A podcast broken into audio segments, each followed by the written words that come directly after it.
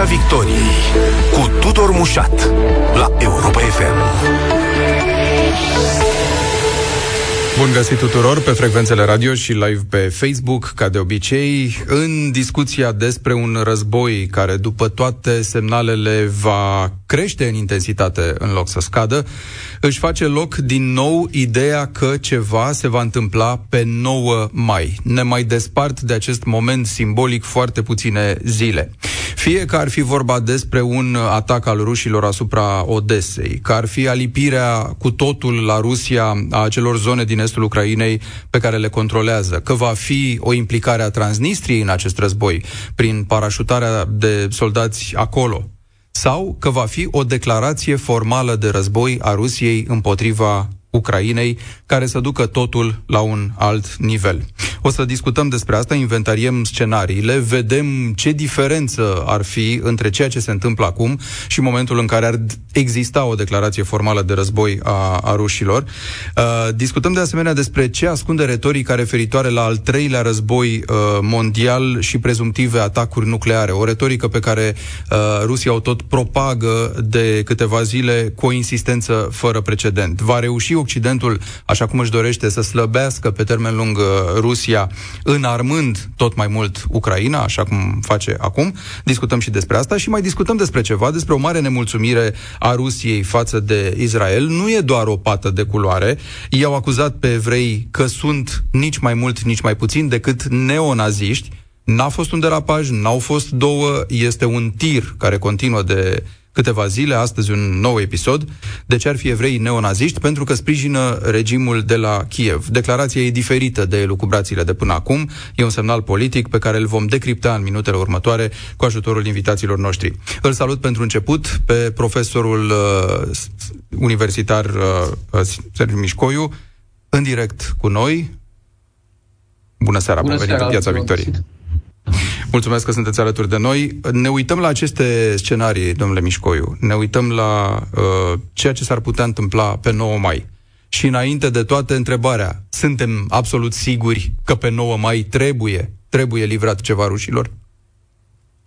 Um, acest termen de 9 mai cred că este, mm, în primul rând, un fel de proiecție pe care ne-am făcut-o noi. Ehm, e undeva un, ehm, în imaginarul occidental ideea că pe 9 mai Putin va trebui să pună ceva pe masă și că există o nemulțumire în ceea ce privește stadiul operațiunilor de până acum. Nemulțumirea există cu siguranță, însă termenul acesta de 9 mai, noi l-am decretat cumva ca fiind un termen uh, oficial la, până la care Putin uh, ar trebui să decarteze ceva și practic uh, parcă noi, parcă noi am dorit ca Putin să facă ceva pe 9 mai și uh, poate ne, ne va surprinde tocmai prin aceea că nu va face ceva în mod special pe 9 mai în legătură cu uh, această dată simbolică. N-ar trăda o, o dată in, da, n-ar, n-ar trăda asta o incoerență sau, uh, nu știu, o lipsă de, de perspectivă în legătură cu această operațiune specială, cum îi zic ei, în ochii rușilor, dacă pe 9 mai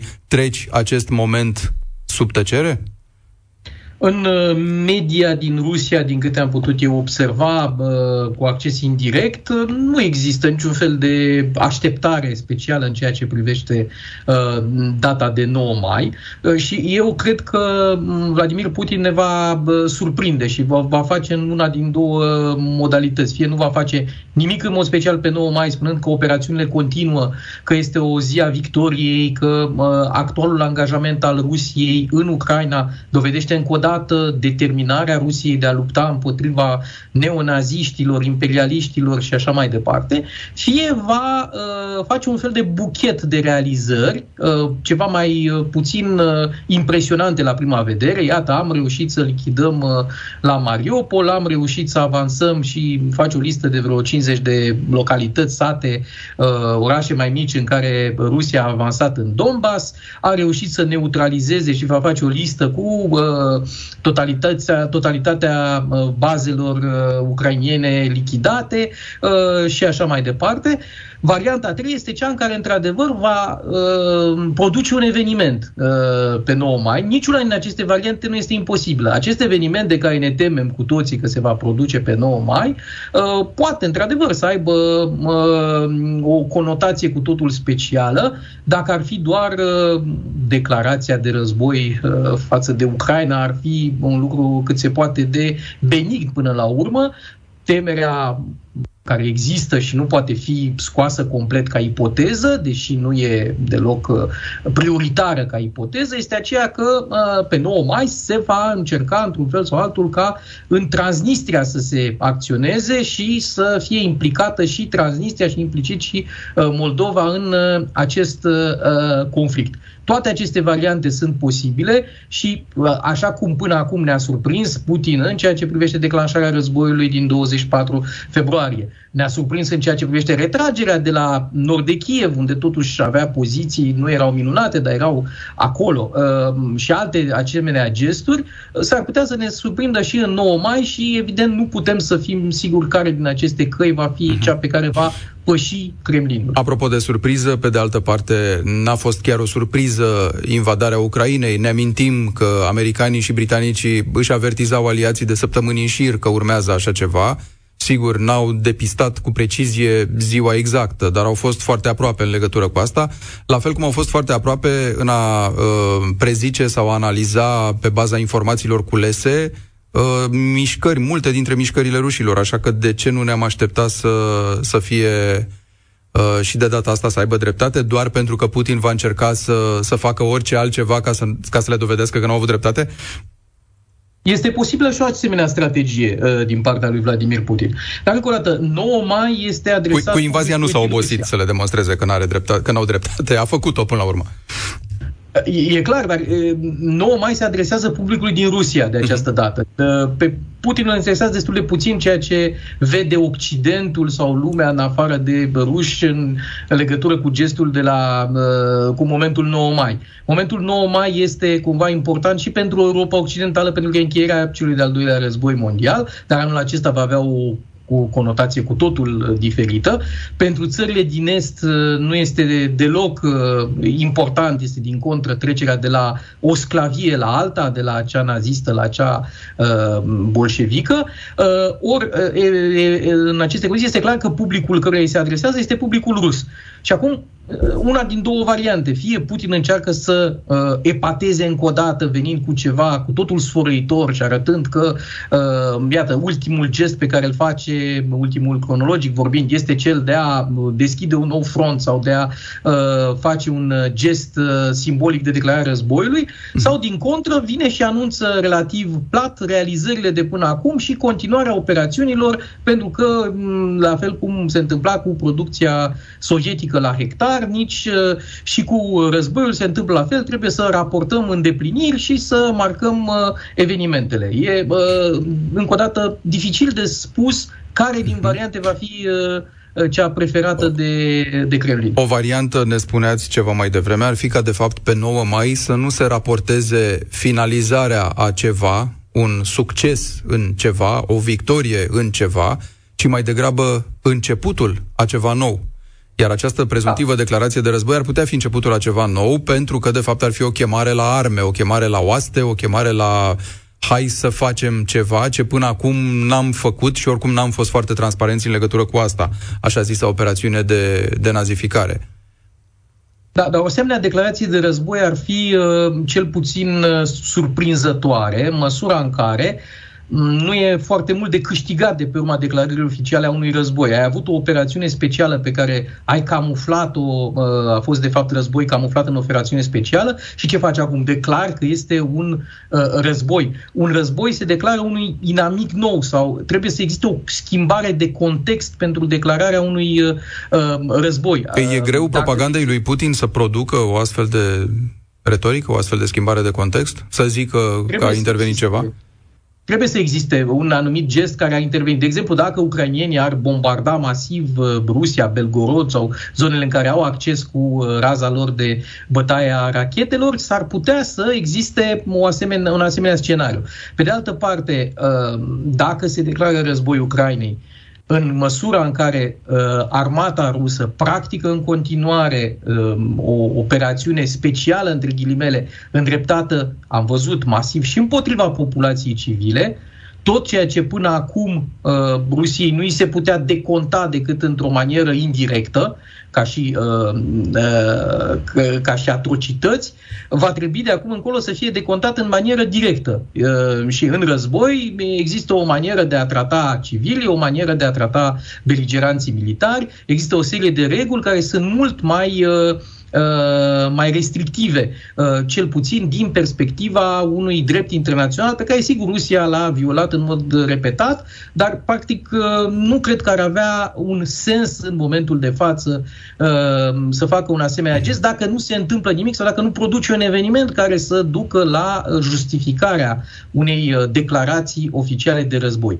Și apoi mai e o chestiune. Să declari război pe 9 mai, când e o zi a armistițiului, de a încheiere altui război, război, uh, din punct de vedere simbolic, uh, pentru o populație care deja este supusă unor restricții și este totuși pe fond din ce în ce mai nemulțumită, nu că era, nemulțumit, nu că era foarte mulțumită înainte de război, dar acum se confruntă cu diverse uh, penurii, este un gest uh, totuși care nu face decât să alarmeze și mai mult uh-huh. lucruri. Iar ca să declari un război, să zicem, mai devreme, nu știu, mâine, pe 5 mai, și să raportezi o victorie pe 9, e deja un timp extrem de scurt, nu? Ar trebui să fii sigur că obții ceva și nu declari un război ca să obții un ceva atât de mic. Așa pare din perspectivă strategică, însă încă o dată vedem că uh, raționalitatea trebuie luată în calcul cu multă moderație atunci când vorbim de acțiunile internaționale ale lui Vladimir Putin, că uh, în contextul uh, său uh, actual ra, ra, rațiunile geopolitice, uh, ideile privind lumea și uh, modul în care trebuie aceasta organizată, um, idei precum uh, spațiul acesta vital, între ghilimele, pentru a folosi concepte, iată, naziste, pe care se pare că Putin le folosește cu mare nonșalanță, uh, punându-le pe seama altora, uh, al rușilor trebuie să se extindă dincolo de frontierele actuale ale Rusiei. În toate, toate aceste date adunate și uh, multe altele pot să genereze o acțiune care să fie puțin previzibilă. Uh, și n-ar fi pentru prima oară când avem o asemenea, uh, o asemenea, un asemenea gest. Ni se alătură și analistul de politică externă Șerban Cioculescu. Bună seara, domnule profesor! Uh, bună seara, mulțumesc pentru invitație. Mulțumim și noi. O declarație, prezumtivă declarație de război uh, sau un gest uh, aparte uh, care să escaladeze lucrurile în preajma lui 9 mai ar sili țările NATO să ia o altfel de poziție decât au avut uh, până acum? Uh, nu neapărat din punct de vedere juridic, pentru că, să fim serioși, Rusia e deja în război cu Ucraina. Acum, faptul că, să zicem, uh, s-ar confirma acest scenariu în care Rusia chiar ar declara război, Uh, pur și simplu țările NATO ar continua să, inten- să, să furnizeze sprijin militar și eventual ar intensifica în sensul de a uh, oferi arme mai, mai grele, mai letale. Uh, pentru că știm că nu există neapărat un consens între țările NATO pentru a oferi asemenea, asemenea arme.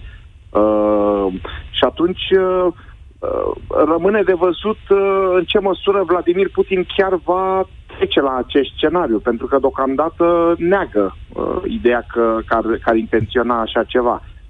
Vi se pare uh... și dumneavoastră destul de deplasată ideea unei declarații de război, așa cum tot sugerează americanii și alți experți occidentali? Ba, știți cum e, americanii au uh, surse bune de informații. Să nu uităm că Joe Biden e cel care a avertizat că războiul va avea loc și uh, ceilalți spuneau că nu are rost să ar veni să creăm panică. Uite că a avut dreptate. Deci, uh, cumva, sursele americane ar putea fi bune. Dar, pe de altă parte, în contextul actual, mă îndoiesc totuși că, că Putin va declara războiul Ucrainei, pentru că uh, el deocamdată îi ține păruși în acea bulă nu, informatică nepermițându-le să se informeze din, din surse alternative și uh, va vine data de 9 mai și probabil că va prezenta uh, succesele militare pe care le-a avut, așa limitate cum sunt. Ele, le va prezenta ca pe succese mari, importante, uh, mai puțin în est, în zona Donbassului, cât mai ales în sud, uh, în zona aceea învecinată cu mhm. Crimea, da? Uh, zona de, la, de nord de Crimea, unde totuși rușii au avansat destul de mult. Deci, uh, eu cred că oricum va prezenta uh, situația ca fiind una de, de succes uh, și uh, e puțin probabil că marea masă a rușilor vor constata că au fost mințiți. Uh, Apropo de zona de sud, da. uh, Odessa ne interesează în mod special prin importanța sa strategică și comercială, port la Marea Neagră și așa mai departe. Acum, întrebarea e, legăm lucrul ăsta și de scenariile că Transnistria ar putea fi uh, destabilizată în dublu scop și ca să provoace Republica Moldova, dar și ca să se parașuteze acolo cine știe cum sau să se facă o joncțiune între militarii din Transnistria și cei din Odessa, deci să contribuie la un asediu al Odesei.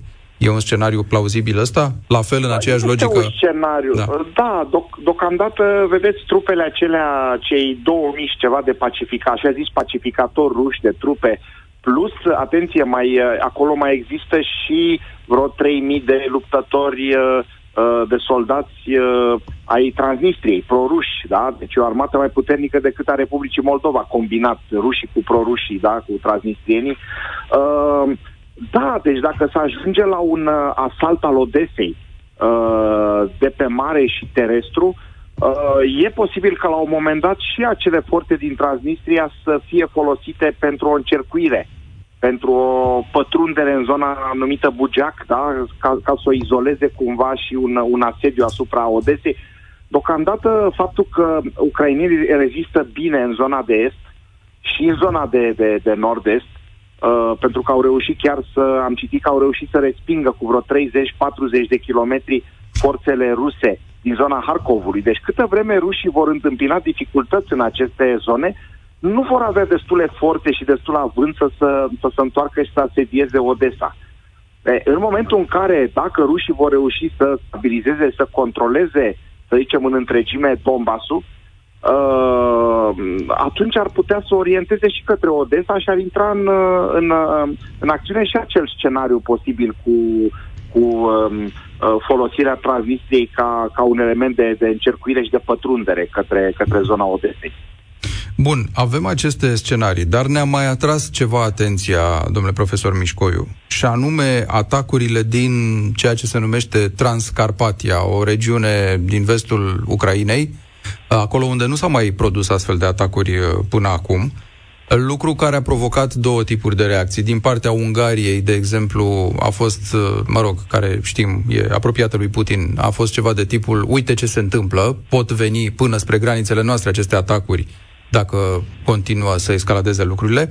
Din partea Slovaciei, de pildă, aflată și ea în imediata vecinătate, a venit tipul de reacție Vă avertizăm că orice tip de atac se va produce la 5 cm de frontiera noastră în interior, va declanșa automat o reacție colectivă a NATO. E aici un element de provocare din partea Rusiei?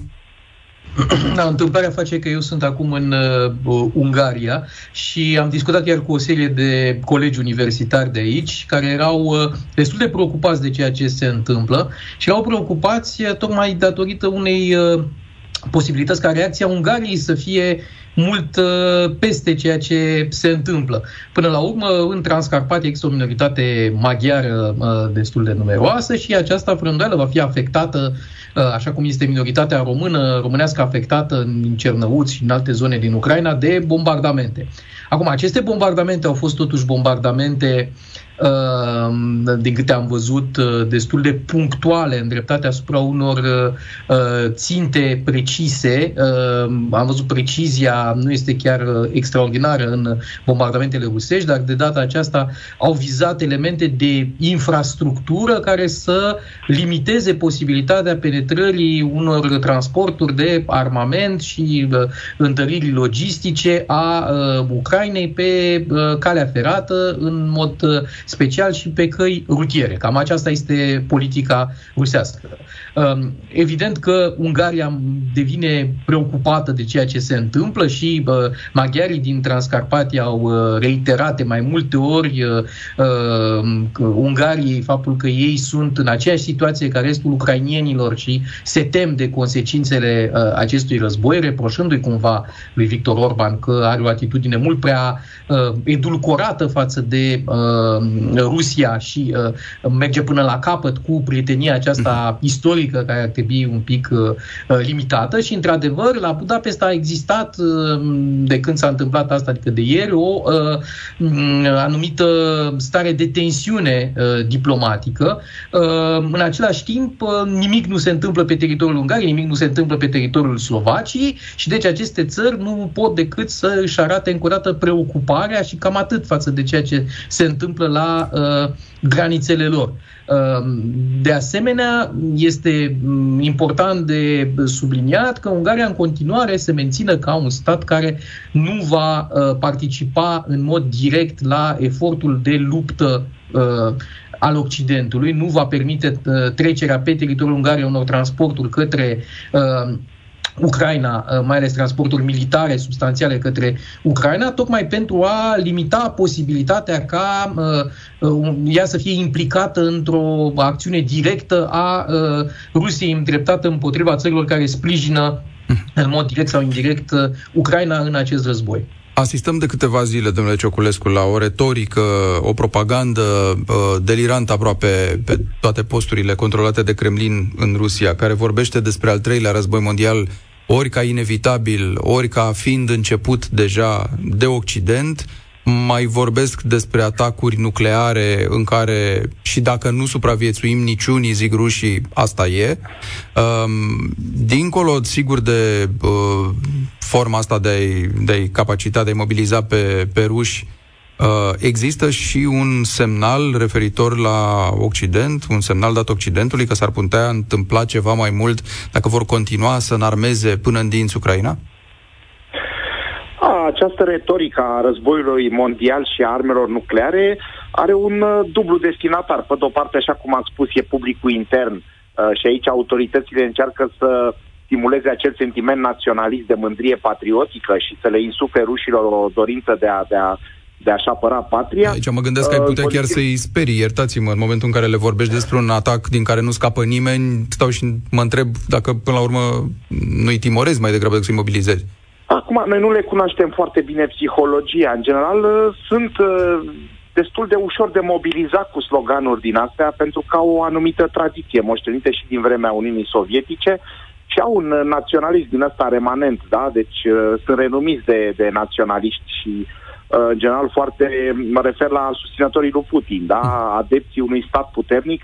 Bun, acum, uh, asta pe plan intern. Pe plan extern, uh, Rusia a eșuat în a convinge țările NATO să nu mai furnizeze armamente Ucrainei. Din contră, să intensifică furnizarea de armament. Ați văzut că Joe Biden a propus chiar, a cerut chiar un credit de vreo 30 de miliarde de dolari, a vizitat astăzi fabrica care produce javelinuri și a felicitat pe lucrători spunând uitați, produceți și pentru poporul ucrainian ca să-l ajutăm să se apere. Nemții oferă, francezii oferă tunuri, inclusiv arme grele, tunuri autopropulsate și atunci e clar că Rusia a eșuat, n-a putut descuraja. Aici vorbim de elementul numit deterrence, descurajare. Rusia n-a putut descuraja uh, furnizarea și nu va putea nici în continuare. Și atunci, pur și simplu amenință. Amenință în ideea de a înfricoșa, în ideea de a speria populațiile civile din țările NATO, pentru ca acestea să pună presiune la rândul lor pe guvernele țărilor respective să mai reducă puțin, să mai închidă puțin robinetul cu ajutoare militare uh, către Ucraina. Da? Asta e. Pentru că, bun, și aici uh, intrăm puțin în, uh, într-un domeniu pasionant care este cel al teoriei jocurilor în studiile strategice. Pentru că, uitați, aici se confruntă niște actori pe care îi presupunem rațional, da? Atât Vladimir Putin cât și opozanții lui din țările NATO sunt presupuși ca fiind raționale. Ei, în momentul în care Putin amenință cu nuclearul, el își asumă rolul nebunului, da? În aceste teorii, da? Cel care escaladează incontrolabil și pare irațional în ideea ca ceilalți, simțindu-se vulnerabili, să devină rațional prudent și să dea înapoi.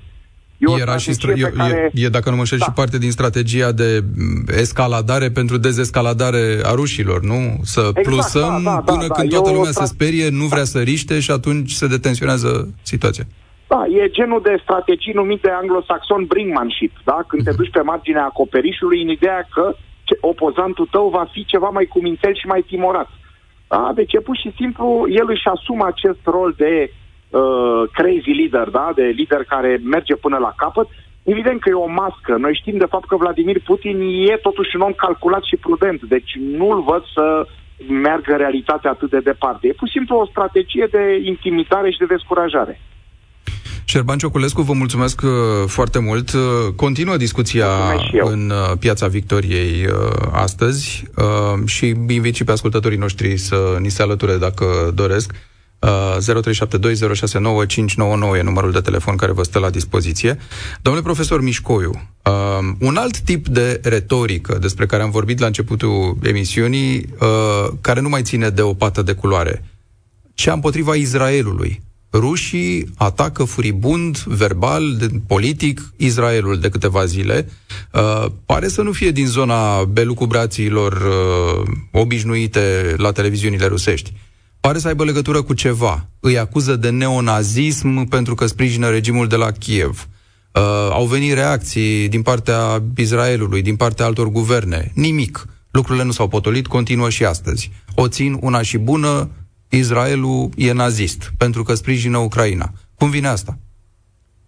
Uh, Israel a avut o relație, uh, să spunem, uh, ambiguă cu Rusia de-a lungul timpului, însă ea a devenit una din ce în ce mai tensionată, deși o parte consistentă a cetățenilor israelieni sunt israelieni din Rusia și au o anumită sensibilitate față de, de Rusia, aceasta s-a redus de-a lungul timpului și acesta era practic aceasta aceasta era principala opreliște în calea unei poziții tranșante a Israelului uh, care să fie critică și opusă Rusiei.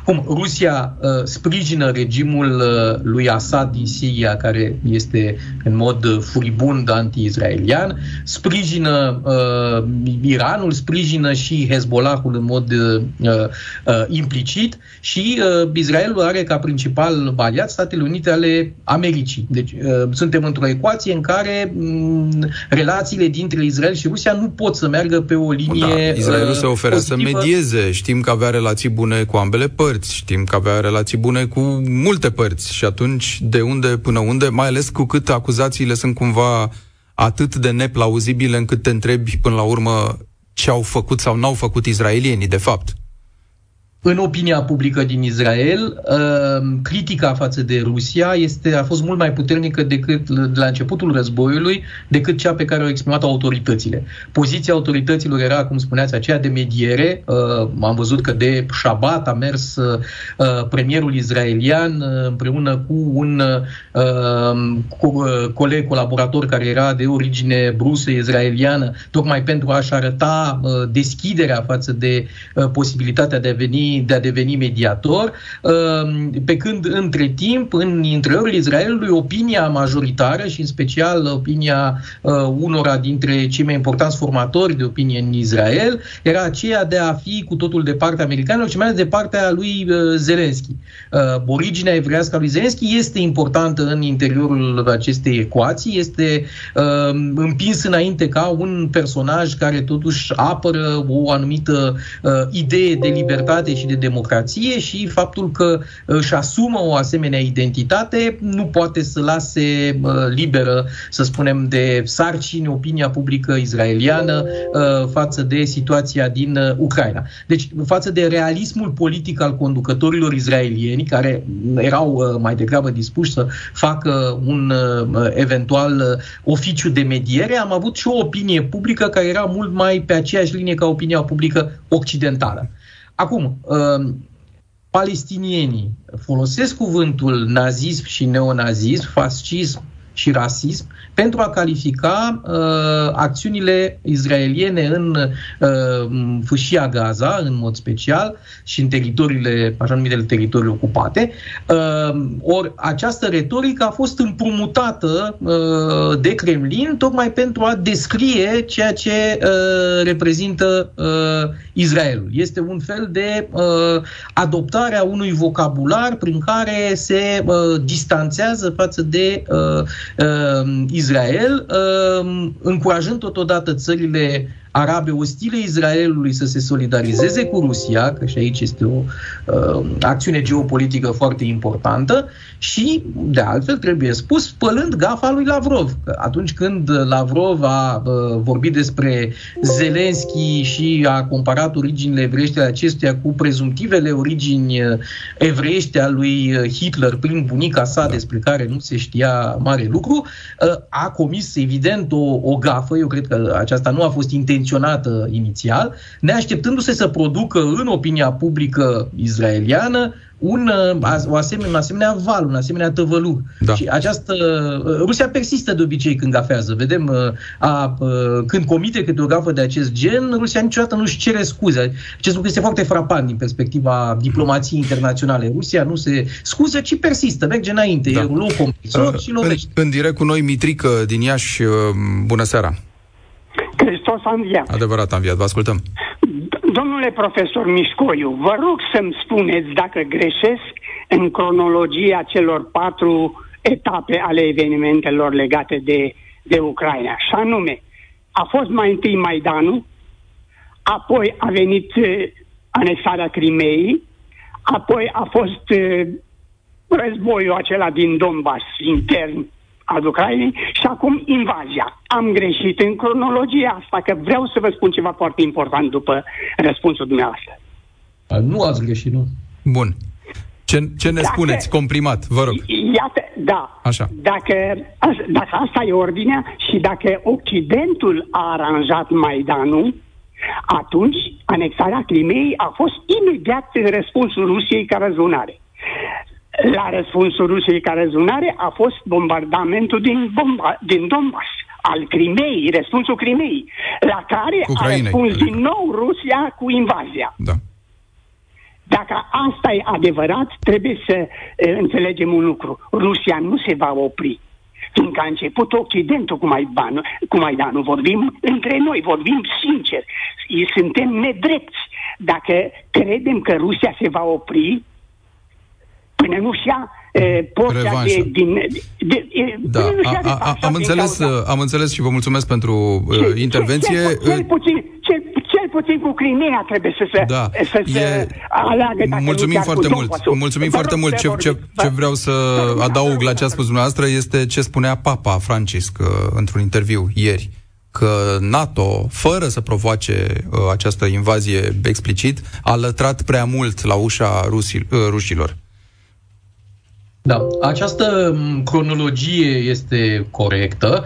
Pe de altă parte, haideți să vedem totuși ce a fost Maidanul și ce au fost alegerile în uh, Ucraina, cum s-au câștigat acestea și, de fapt, uh, cine are dreptul de a decide asupra destinele un, destinelor unei țări. Populația din interiorul acelei țări, până la urmă.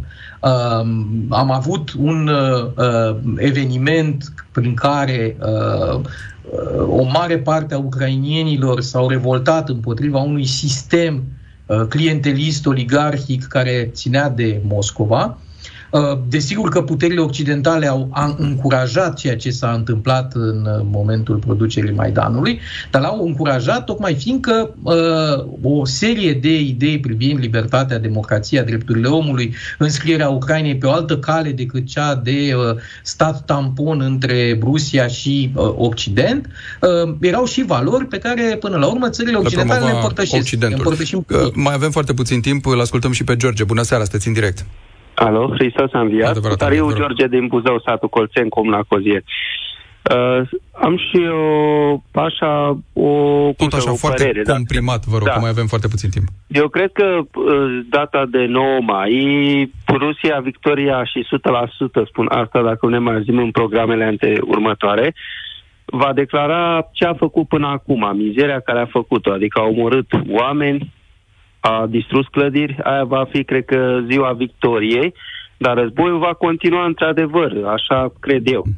Dar mai mult pe baza acestui lucru, cred că mă bazez și nu știu dacă de dreptate domn profesor care este acum în legătură directă la Europa FM. Atât ar.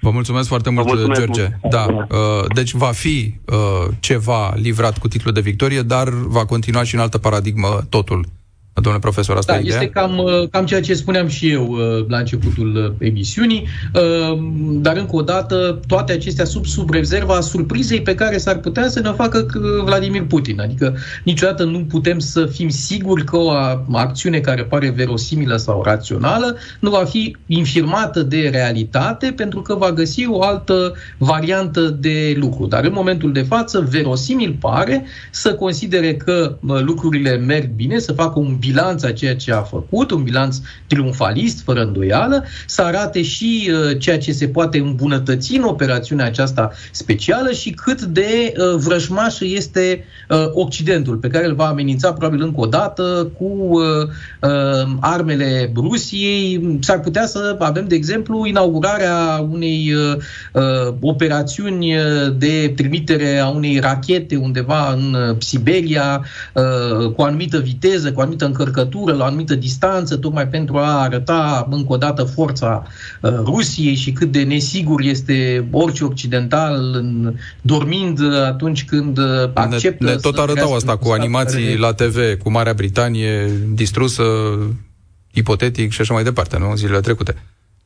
Da, deci pe, pe, pe linia aceasta. Asta este varianta cea mai verosimilă, dar încă o dată cred că uh, ne aventurăm într-un spațiu în care uh, meandrele creierului domnului Putin sunt destul de greu de descifrat, mai greu de trecut prin ele decât prin uh, jungla amazoniană, așa că eu cred că suntem uh, prea, prea mult pe speculații în momentul de față. Mulțumesc foarte mult, profesorul Sergiu Mișcoiu, astăzi uh, în Piața Victoriei la Europa FM. Îi mulțumesc și lui Șerban Cioculescu și celor care ne-au scris și ne-au sunat. Pe curând! Piața Victoriei cu Tudor Mușat la Europa FM.